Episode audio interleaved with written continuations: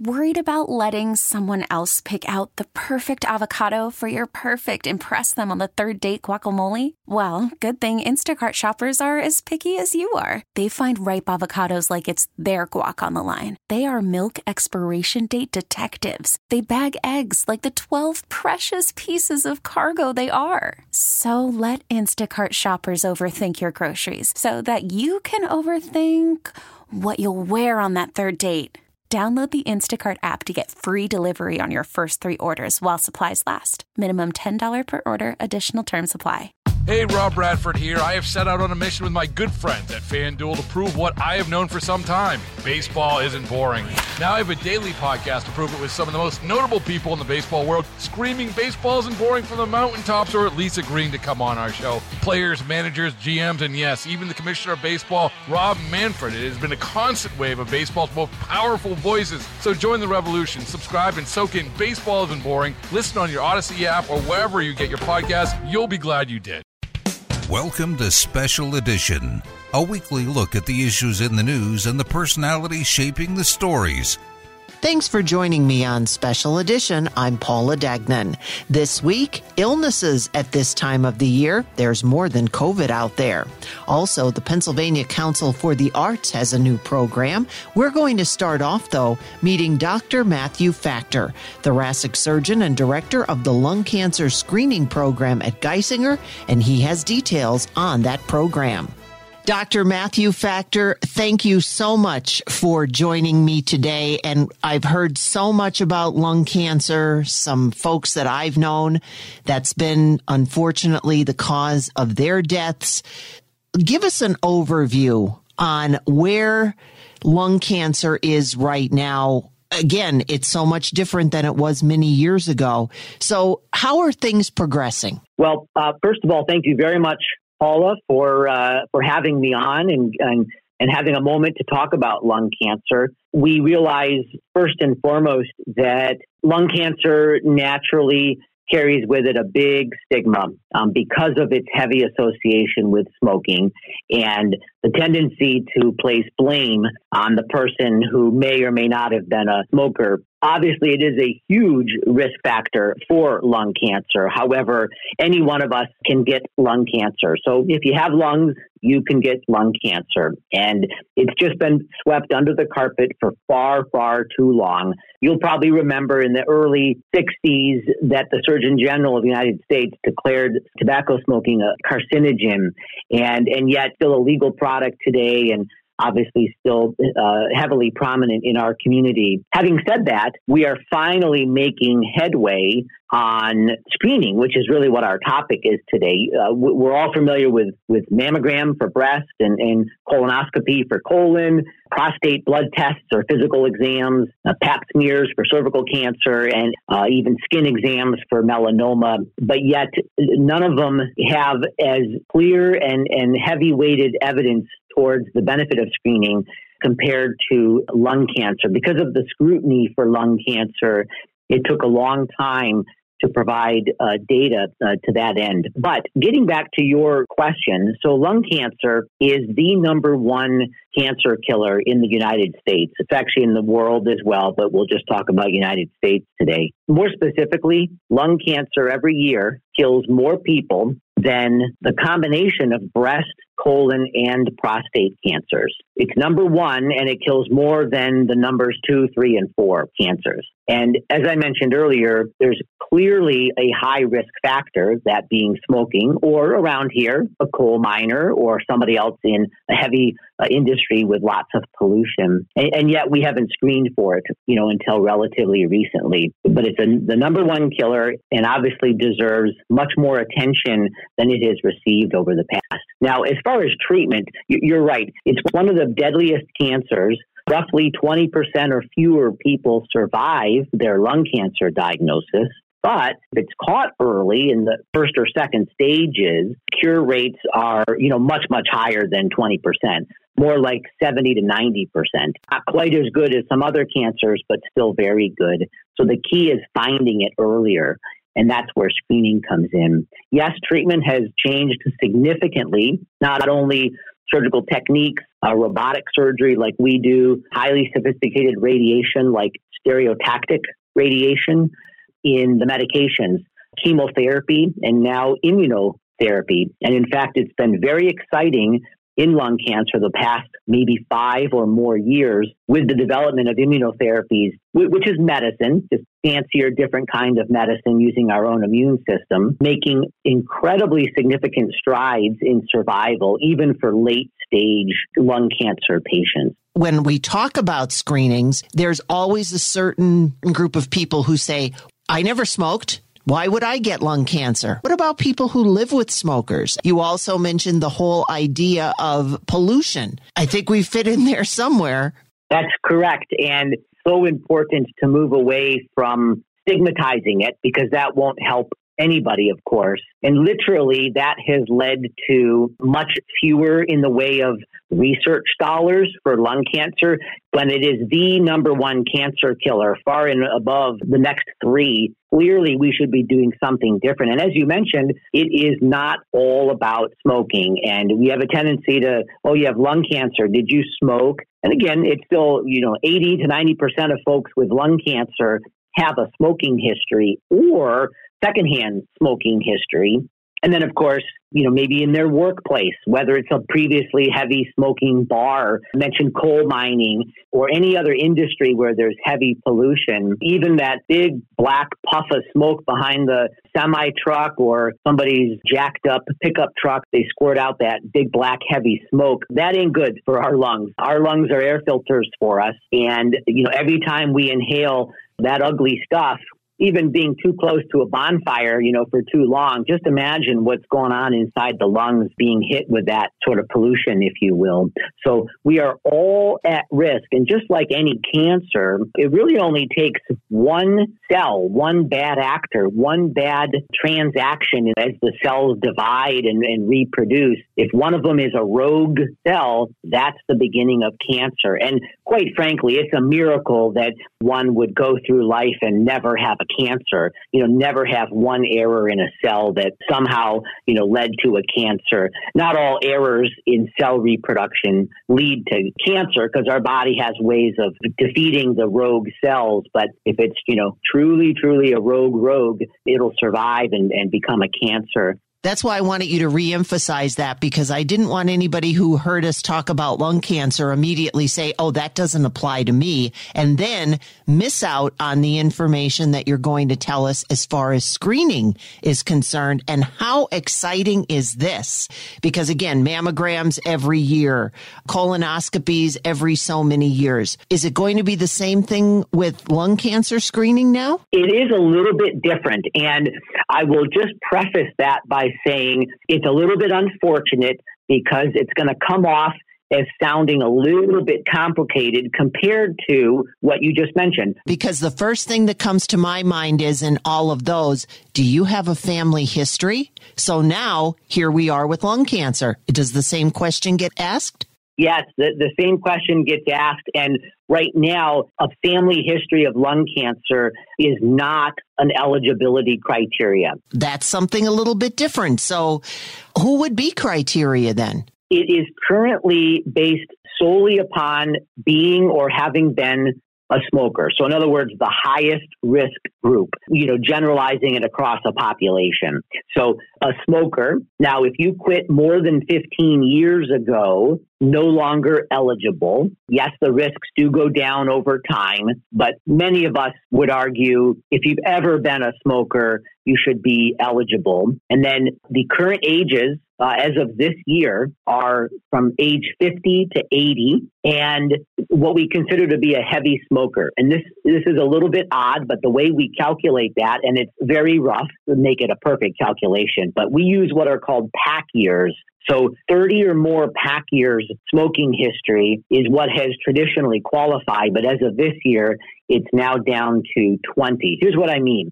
If you smoke one pack a day and you've smoked for 20 years, that's one pack times 20 years equals 20 pack years. If you smoke half a pack a day times 20 years, that would be 10 pack years and not eligible for screening. Yes, it sounds a little complicated and odd, but those are the highest risk people. Don't forget there are harms to doing screening.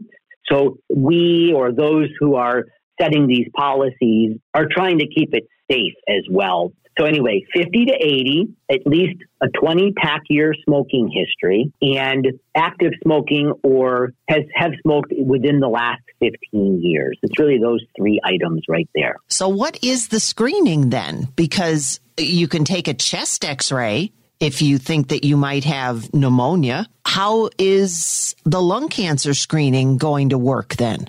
So we use what is referred to as a CAT scan or CT scan. So this is an X-ray, been around for a long time, specifically a low dose CT, much less than the standard CT scan radiation. CT or CAT just stands for computer assisted tomography. Very, very easy, simple for the person. So there's no IV, there's nothing to drink.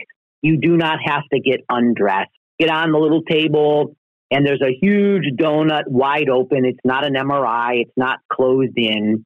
And it is, I don't know, it's a minute maybe or less or a slightly more than that. The machines nowadays, talking about modernization, are very fast, very efficient, and very high quality. So it turns out they need less radiation to get us a good picture. If we really, really need high detail, well, then that could always be followed up with a more sophisticated version, for example. But for screening, just like a mammogram, you kind of need a, a general picture. And uh, but it's incredible what these scans can look like. Again, they're not new; they're just sort of being applied here. They're much much better than a chest X-ray because of the level of detail and very very simple and easy. And then when it's done, just like a mammogram, the radiologist, assuming it's being read by a qualified radiologist, sort of trained in this screening technique, there is a very simple scoring system that they use to let us know are we worried? Are we not worried? And is there anything else, you know, extraneous? Did we accidentally find some other problem? Keep in mind, it's a picture of the chest. So, of course, it's the lungs. That's what we're talking about today. But it's the bones, it's the heart, a little bit of the liver, some stomach, maybe tops of the kidneys, a little bit of the spleen, thyroid may be included. Every once in a while, not often, but we'll pick up something entirely different, maybe an aneurysm that we catch before it ruptures, or uh, severe emphysema or a thyroid nodule. So anyway, it's a, a basic, basic picture. And I will say that speaking of those who are at risk, heavy smokers, don't forget they're also at risk for heart disease and other lung disease like emphysema, which I just mentioned. So cancer, heart disease, and uh, other lung disease all kind of picked up on one and the CT scan. The goal, of course, is picking up the lung cancer, but turns out if there is something else seriously wrong, we may be able to discover that as well. I don't think anybody, Dr. Facktor, is sitting there going, Oh, that's me. Yeah, I think I, I better go. No, I think they're going to have to wait until something spurs them in your direction. What would some of the symptoms be? Or their doctor might even notice it before them. Here's the scary thing lung cancer is a silent killer, silent disease. So we cannot feel our lungs. Obviously, we can't feel our colon either. So you rely on the colonoscopy, or we might be able to feel lump in a breast, of course. For lung cancer, there are symptoms. It usually means the disease is in at least the middle stage, if not later. So, of course, you could have a cough or worse, maybe coughing up blood. But that would be a sign of a bit more serious tumor. But yes, anything wrong with our lungs, you know, naturally could give you a little cough. But it's not all that common to have a cough before the diagnosis unless it's in the late stages. Shortness of breath, really uncommon because it takes a lot to make us short of breath. A significant amount of lung needs to be blocked, if you will, to, to not be functioning and then give you shortness of breath. Um, of course, cancers in general might make you fatigued, you know, slowing down a little bit, you know, losing weight. Now, these would be significant and worrisome signs. that it's a more involved disease. Hoarseness, uh, not having a strong voice, maybe over a few weeks you develop hoarseness. I'm sure you're familiar with Peter Jennings, who was the, the news anchor for ABC forever. Right. And when he announced that he had lung cancer, he had a hoarse voice. And I knew nothing of his case, of course, but I knew I don't remember what when that was in my career or training, but I knew, oh gosh, that's not good news. That would be uh, lymph nodes involved uh, in the left chest, and they have attacked the, the left side of the vocal cord. It's a it's a strange anatomy thing and how we're built. But uh, anyone who's in this knows lung cancer and then hoarseness. Uh oh, that's advanced. At least uh, you know spreading within the chest, harder to treat. So symptoms are actually kind of late signs of the disease, so we can't rely upon those. Of course, that deserves attention if any of those things do come up.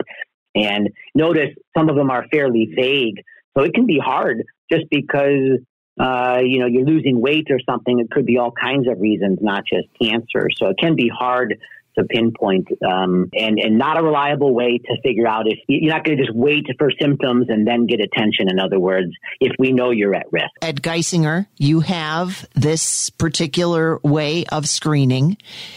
Has it been used already, and what has uh, what have some of the responses been? The first thing I'd like to say about that is that lung screening, lung cancer screening, is a process and not just a test, and that's really really important because obviously safety is the number one concern. And guess what? Healthcare is very complicated and it's not perfect and there can be harms. We, we all know that and probably all have examples of when things didn't quite go well. So it's a process.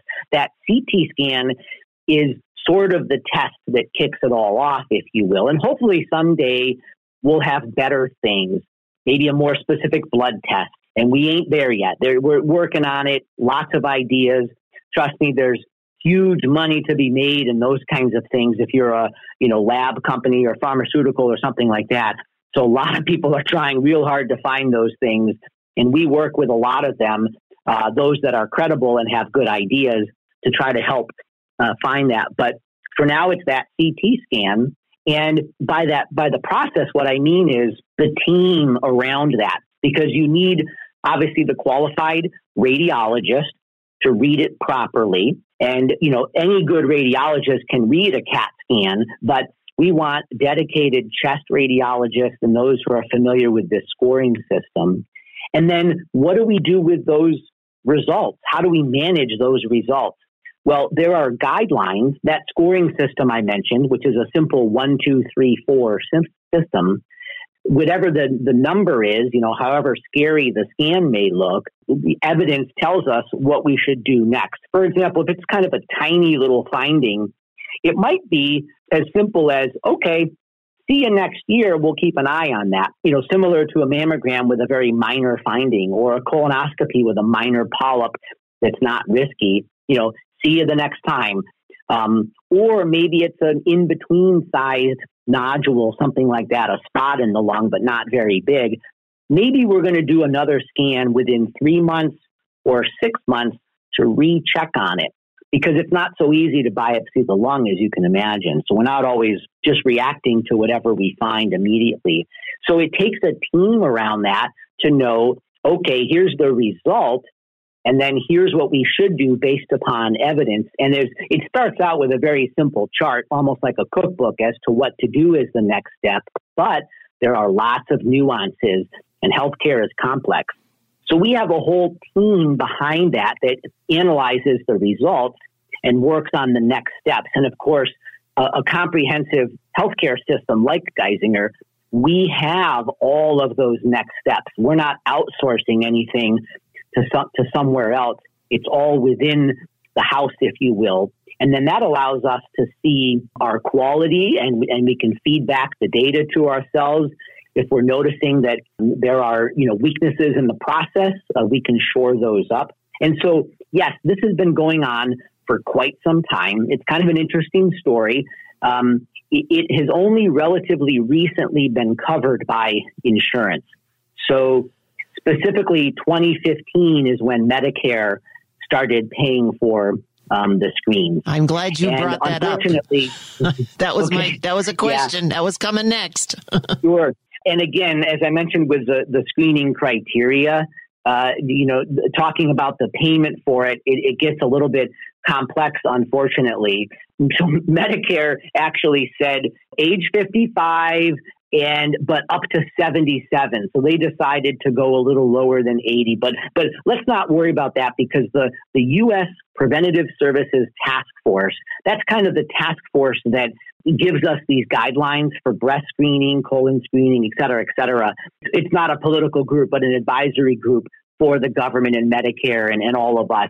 So anyway up to age 80 and so Medicare did start paying for it and under the Affordable Care Act these kinds of screening tests, including mammography and colonoscopy, as long as they are approved by the, the task force I mentioned, all insurers are required, all private insurers are required to pay for this without any copay. Now, having said that, insurance is very complicated in this country. I don't understand very much of it, but I do know Me this. Either. There are lots of ways they can get around. Yeah. They, these insurance companies have lots of ways of getting around it, or their grandfather clause in that they can somehow they get around it. Medicare gets to decide for themselves, but within a year of a task force decision, the private insurers are supposed to be paying for it. And so, yes, it has been covered now for a little while. This year, the task force widened the eligibility. So, it, like I mentioned earlier, it's ages 50 to 80. It was 55 to 80. So it's down to age 50 and down to 20 pack years as opposed to 30 pack years. By the way, 30 pack years, that's a 20 cigarettes in a pack. And, you know, do the math. It's over 200,000 cigarettes. 30 pack years is like 216,000 cigarettes or something like that that somebody has smoked in their lifetime. Wow. So anyway, it is covered, uh, but not for everybody. Like I said, because insurance is so complicated. However, before it was well covered, many of the major institutions would offer the screening for free, the CT scan. The CT scan is relatively inexpensive, you know, compared to many other things that we do. Um, but knowing that abnormal findings were so common, relatively speaking, on these CAT scans, whether it's a lung nodule or something else, it usually leads to finding other things uh, in at least some percentage of people. And so, for a big healthcare system, they can absorb the cost sometimes of these uh, initial CT scans, you know, because it's the right thing to do and and ultimately things sort of have a way of working out as far as financially. They find ways to to make it work or have grants and things like that. Yes we've been doing it. We do thousands a year. In the last little bit over a year we have made it a completely comprehensive and centralized screening program so that we can ensure the highest quality and safety possible. Um, there are a few ways of of doing it like anything in life. Definitely seen many cancers found on screening. Many of them are early stage. So, me as a lung cancer surgeon, early stage lung cancer is often treated with surgery. That's the most effective treatment for early stage lung cancer. Not everybody can tolerate lung surgery, however. So we work very closely with our radiation colleagues because sometimes pinpoint specialized easy to tolerate radiation is the better choice. And then in some exceptional cases, there's even a way to burn or freeze the tumor with the help of our friends in radiology, interventional radiology. So there's a little bit of a spectrum of treatment options. And yes, we are already seeing this uh, come to life as far as finding cancers. What's very interesting, to give you an example, is there are two major classes of lung cancer. One is called small cell lung cancer, and the other is called non small cell lung cancer. And I apologize. I know you would think I was going to say large there for a second, but instead it's non small cell. Yes, large cell is one type of non small cell. But anyway, small cell is very aggressive and we usually find it late. It spreads like wildfire in the body, basically. Well, interestingly, with screening, we are uh, noticing, and it's early, but that we are finding a bit more small cell lung cancer before it has spread. It's just in one single spot. And um, that's unusual to find it that early, although it's possible. So, literally, 2021 alone, we have operated on four different people with small cell lung cancer, when normally that's like once every five years, maybe you'd operate on somebody with small cell because it's it's not usually caught so early. Just an interesting kind of phenomenon, but a reflection of how screening can save lives. Dr. Facktor, we could go on because you find all these things and it could go in so many directions. That's the whole thing about medicine. You just never know what direction it's going in. So, Dr. Facktor, if you would like to leave our listeners with one thought about the screenings, the lung cancer in general, what would they be? Please talk with your doctor. If you have any questions or any doubts about this, just ask your doctor uh, for the best advice. Thanks once again to Dr. Matthew Facktor, thoracic surgeon and director of the lung cancer screening program at Geisinger. Don't go away. The Pennsylvania Council for the Arts and their new program next on Special Edition. Next on Special Edition, Audacy's Nikki Stone catches up with Nora Johnson from the Pennsylvania Council for the Arts. She has details on the Creative Entrepreneur Accelerator program. I have met so many creative people and I know so many talented people in Northeast PA who may be stuck on the next step.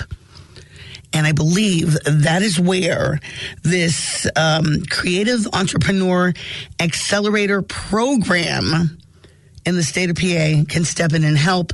Plus, a grant for possibly $2,000. And to tell us about becoming eligible for that grant, we have Nora Johnson. She is uh, the, um, she's with the Pennsylvania Council of the Arts. Um, good morning. How are you, Nora?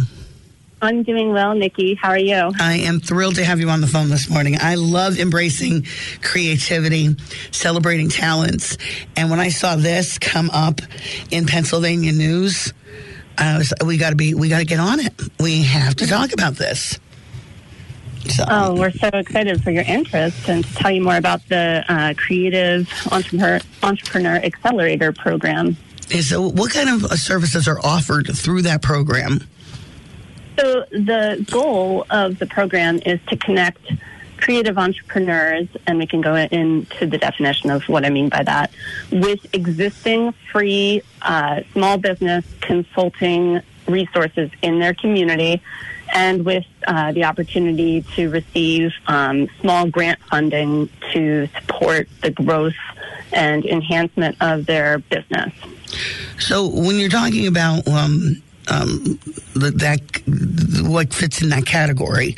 All right, what kind what kind of businesses can we expect to see pop out of this program?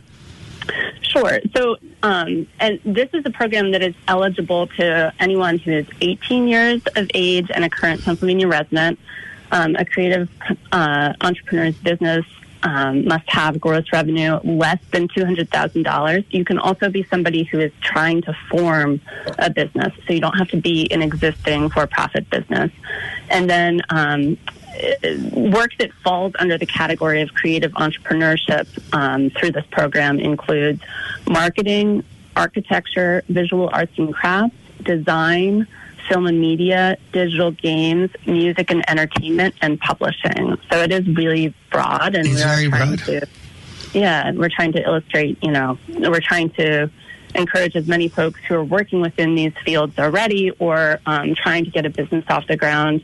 Uh, to um, be aware and take advantage of business consulting so they can grow their businesses and um, you know have a, a thriving uh, ability to make a living and to contribute to their community and help make their communities um, vibrant places uh, for people to live and work and visit. When I look at some of the the categories, too, you also have digital games, music, and entertainment included in there, uh, which mm-hmm. really, I mean, it's a very big area. Where I get confused is though uh, on it, when you talk about this, how will some of these benefit low income areas? How can they benefit low income areas? Um, some examples of how they would be, be doing something like that. When we're talking about uh, determination of um, prioritization, that we believe that businesses can contribute to their communities is so communities across Pennsylvania, whether it's tiny uh, whether it's low income, whether it's whether it's already thriving. Um, these are pieces, places that people want to be able to live, to raise their families, to work, to make a living, and to exist and to enjoy life. And um, if you are able to access funding to help you grow your business in your community, you are investing in your community, you're paying taxes in your community, you're um, you know, going out to dinner in your community, you're sending your your kids to school in your community. There's all kinds of ways that you're um, investing in your community by being, um, you know, a, a, person who is making a living through your creative entrepreneurship.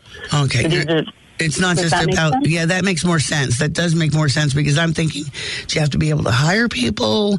Are you supposed to be uh, offering some services that people can become involved? That's what i wasn't i wasn't sure about you know? Um, oh sure and those are certainly other, you know, beneficial components of small businesses and communities. But it's really um, the ability to start or grow your business and to start making a living off of your business. Hopefully, um, that we see as a real benefit to communities. Um, we believe at the Council on the Arts that um, the creative sector is an invaluable piece of um, how Pennsylvania communities have been and continue to be great places for people to live and to work and to visit. And um, and we believe that the arts and the creative sector play a key role in that. So that's uh, that's a big part of what this is about. Now, has this been done in the past? Has anything like this been done in the past? So, um, not the pairing, to our knowledge, uh, we have not seen a program that pairs both business consulting and um, small grants to creative entrepreneurs. So, there's a, the Colorado Creative Industries, which is um, an arts agency out in Colorado, obviously. Um, they had a program where they were giving small grants to creative entrepreneurs. There are um, folks around Pennsylvania, um, in PA Wilds, um, out in Pittsburgh, et cetera, who are uh, offering a variety of very valuable business consultation programs for creative entrepreneurs. But, we, but this one uh, kind of tries to do both. Um, so I think that's. I think a lot of times when somebody has a talent or cre- some sort of creativity. Now, architecture is one thing. I grew up the daughter of um, an architectural engineer. Um, that's mm. one thing that you can make a, a, huge career out of it. But when it comes to other arts, some people just look at them as their ho- their hobby, dreaming that they can make it into a business, dreaming that they can they can grow it, but don't know how to take the steps in order to do that. Mm-hmm. And so that's where the Small Business um, Administration comes in to help the Pennsylvania Council on the Arts is a state agency. Uh, we're located in Harrisburg. We're under the governor's office. We have 14 regional partner organizations around the state um, that help us administer and re-grant um, some of our funding. So the first step uh, for folks who are interested in taking advantage of the Creative Entrepreneur Accelerator program is for somebody to hop on our website at arts.pa.gov and then we have a link to the Creative Entrepreneur Accelerator Program page, and they can find uh, information on how to get in touch with their Pennsylvania partner in the art regional partner organization. Now, you're in Luzerne County, is that correct? Well, um, the station's in Luzerne County, but we serve uh, Luzerne, Lackawanna, Wyoming, uh, Columbia, the northeast region of Pennsylvania. Okay, our partner re- our partner organization for most of the, those counties is the Northeastern Educational Intermediate Unit 19, and then the Community Giving Foundation also services some of those counties. So the easiest thing to do is for people to go to our website and find the list of partner organizations and see what county services their um, see what organization services their county. Their area. When get, yeah and when you get in touch with your with that partner organization they will connect you with small business development center or small business consulting resources uh, specific to where you're located those folks will help with business consultation, business plan review, etc. And once uh, a creative entrepreneur goes through that business consultation process, then they're eligible for um, a grant up to $2,000 to um, grow or start their business.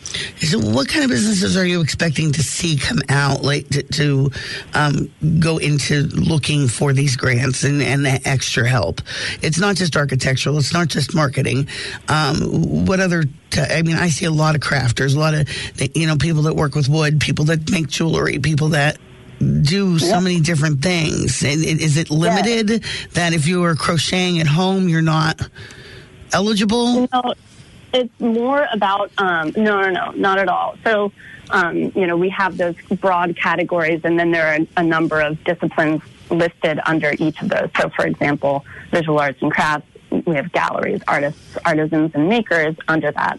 You do not have to be somebody who is making a living off of your art or your creative uh, entrepreneurship discipline at the moment. This is part of what we're trying to do is help people connect with resources to learn how they can establish a business and then make a living off of that business, hopefully, or at least generate uh, income off of it. Now, um, we cap the uh, eligibility limit at gross revenue of less than $200,000. So we don't have a minimum amount that people need to be that that people have to be earning already in order to be eligible. Right. Uh, and so it's more about uh, you know have you can you demonstrate um, that you're already engaging in a creative discipline of some sort and then um, that you when you work with the small business development coordinators um, they'll be looking to help you develop either a business plan, a basic business plan, maybe help you develop a pitch, help you look over um, the various sort of business models and competitive nature in your region. So basically, um, the idea is are you already doing something uh, that is under the creative disciplines um, as an individual or as a very, very small business?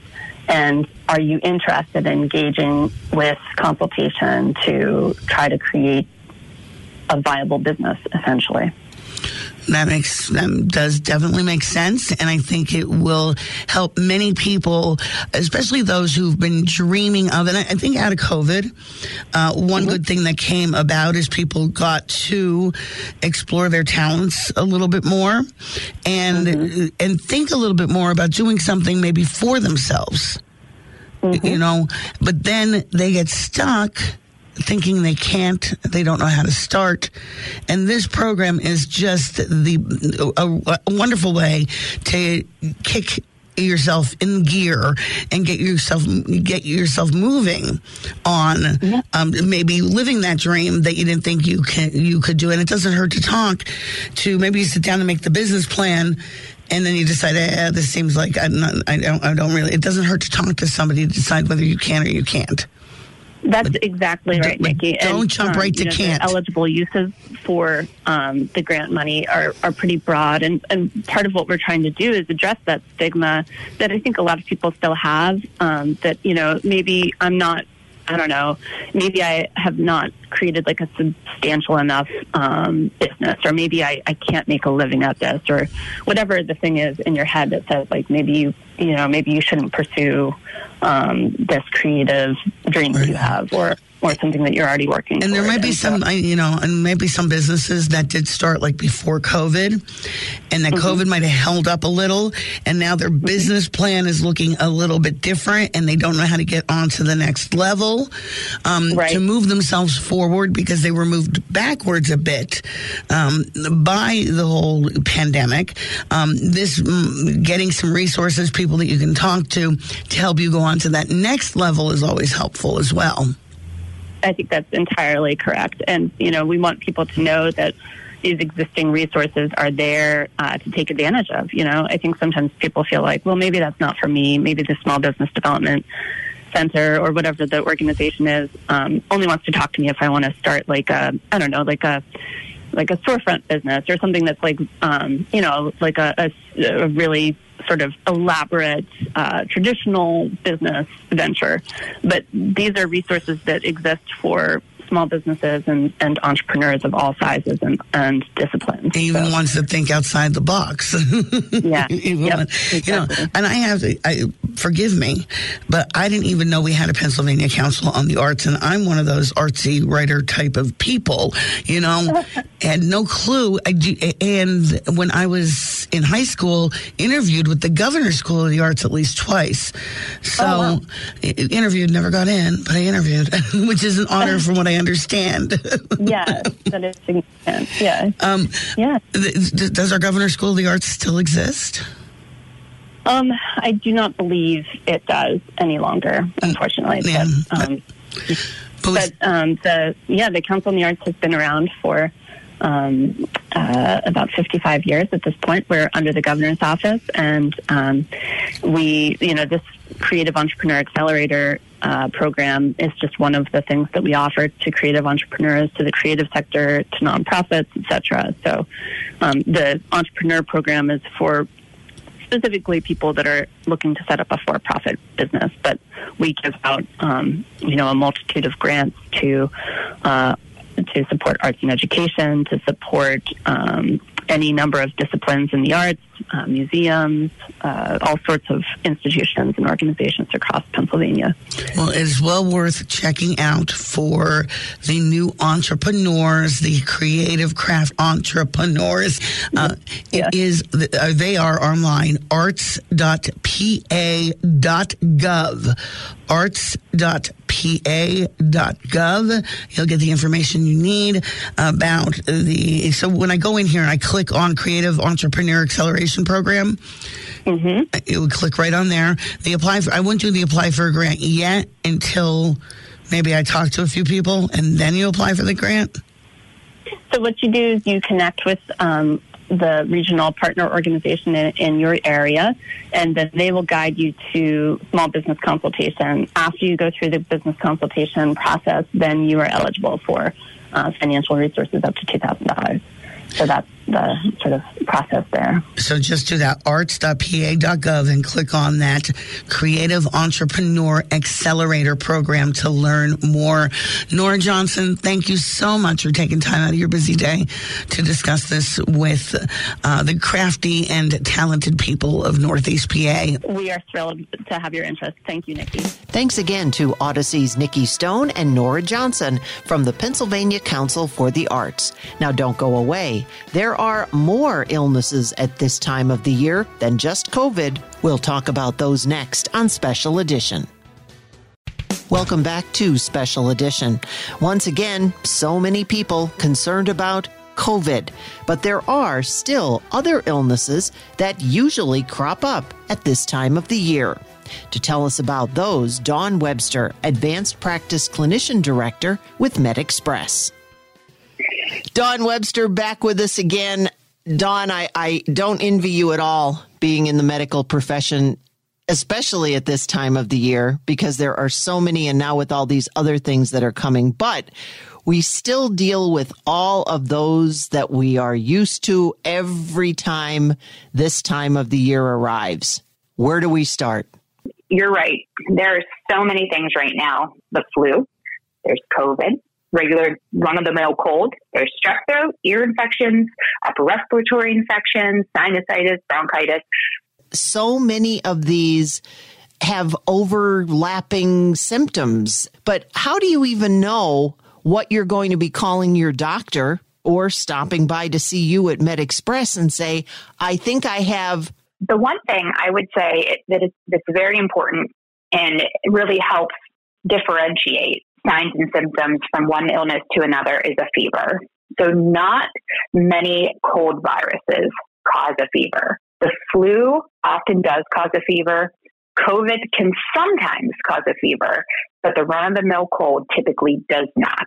Sore throat, runny nose, coughs, headaches, you're pretty much going to get those with any cold, any flu, potentially COVID.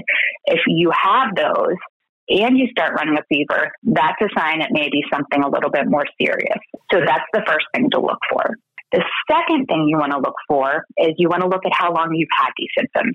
So if it's been a day, if it's been two days, no need for concern yet. You can try the over the counter medicine, get lots of rest, drink chicken noodle soup, take care of yourself, stay home, give your body time to feel better. If it starts lasting longer than four, five days, then you start to worry about some other things. Are you getting dehydrated? Are you running a fever? You have to look at the duration of symptoms, which means how long they're lasting. You also have to look at whether or not they're coming with a fever. And then you have to start looking at some other symptoms. So typically by that time, it's going to kind of morph. If it's an ear infection, you're going to start having pain and pressure in your ears.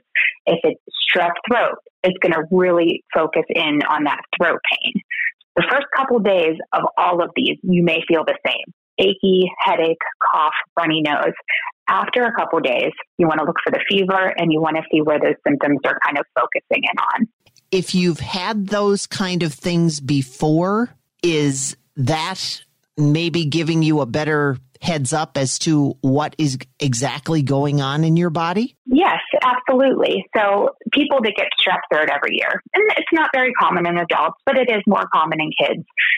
So if someone's child gets strep throat every year, they may come in and say, He's only had a sore throat for a day. He already has a fever and he has his breath smells like strep. So obviously, if someone is a parent and they've never had a child with strep before, they're not going to know what that means. But if that little boy gets strep every year and every year that mom or dad smells it on their breath and they get diagnosed with it, that's a good indication. Same with ear infections. Someone has a two year old. He didn't sleep last night. He's been pulling on that ear all night. He has a fever. This is how he always starts with his ear infections. And, and parents know their kids too. I mean, we always listen to parents. If, if that's how they typically start, then we would never say, oh, it's not an ear infection. We're not going to look in his ears. Typically, parents are right. Another one of those things, especially with kids, is that barky kind of cough. The barky cough, the seal like cough is what we call it, is a hallmark of, of croup. Croup is also a viral infection which means unfortunately antibiotics aren't going to help it. But the most important thing with croup is comfort. So unfortunately, that barky cough gets worse at night. The child's not sleeping, they're barking, they're keeping up their parents, their siblings, they're miserable. A lot of times they're fine during the day. It's not till bedtime that that cough really kicks in and, and just makes everyone miserable. So some of the things you can do to help that, go in the bathroom, run a hot shower, sit in the bathroom, let that steam help. The steam's going to really help. The other thing that we recommend is actually going outside. Put a coat on the kid, take them outside, let them breathe in that cool, moist air. So those are two things that help a ton with the symptoms. I know fever is one of them, but are there other really key signs that say I need to make a phone call, I need to make an appointment, I need to go see somebody? We talked about earlier, you definitely want to look at the fever. If it's a low fever, if it goes away with Tylenol or Motrin, you can probably sit on it for a couple days. But if you start to feel weak or dizzy, or you do start to throw up and, and you can't keep liquids down, then you have to worry about dehydration. And that's a whole nother issue. So those are all warning signs. If it's just a cough, the runny nose, the headache, the aches, if it lasts longer than five or six days, you're going to want to get checked. You get to the doctor and you say, well, why aren't you putting me on an antibiotic? So, viruses like the flu, like COVID, those are not going to be fixed with antibiotics. However, if you do have influenza, the seasonal flu, there are antiviral medications that your doctor may prescribe depending on your risk factors, your age, all sorts of things, how bad your symptoms are. And then there's also always symptomatic relief. So if you have a terrible cough, they can give you a cough medicine. If you have sinus pressure or a runny nose. So we always look at the symptomatic relief also. But really one of the best things to do is just kind of rest, take it easy, and let your body heal. Thanks once again to Advanced Practice Clinician Director Dawn Webster with MedExpress for joining us on Special Edition.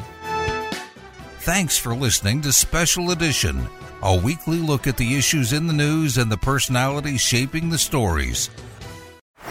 Baseball is in full swing. NBA playoffs are heating up, and your NFL team is gearing up for training camp. Listen to the latest on the teams you love here on the Audacy app. The biggest sports radio stations in the country, providing unrivaled local coverage of their teams, all in one place. Exclusive interviews with players, coaches, and team executives, streaming live and always available on demand. Stay in the know with your favorite teams right here on the Audacy app.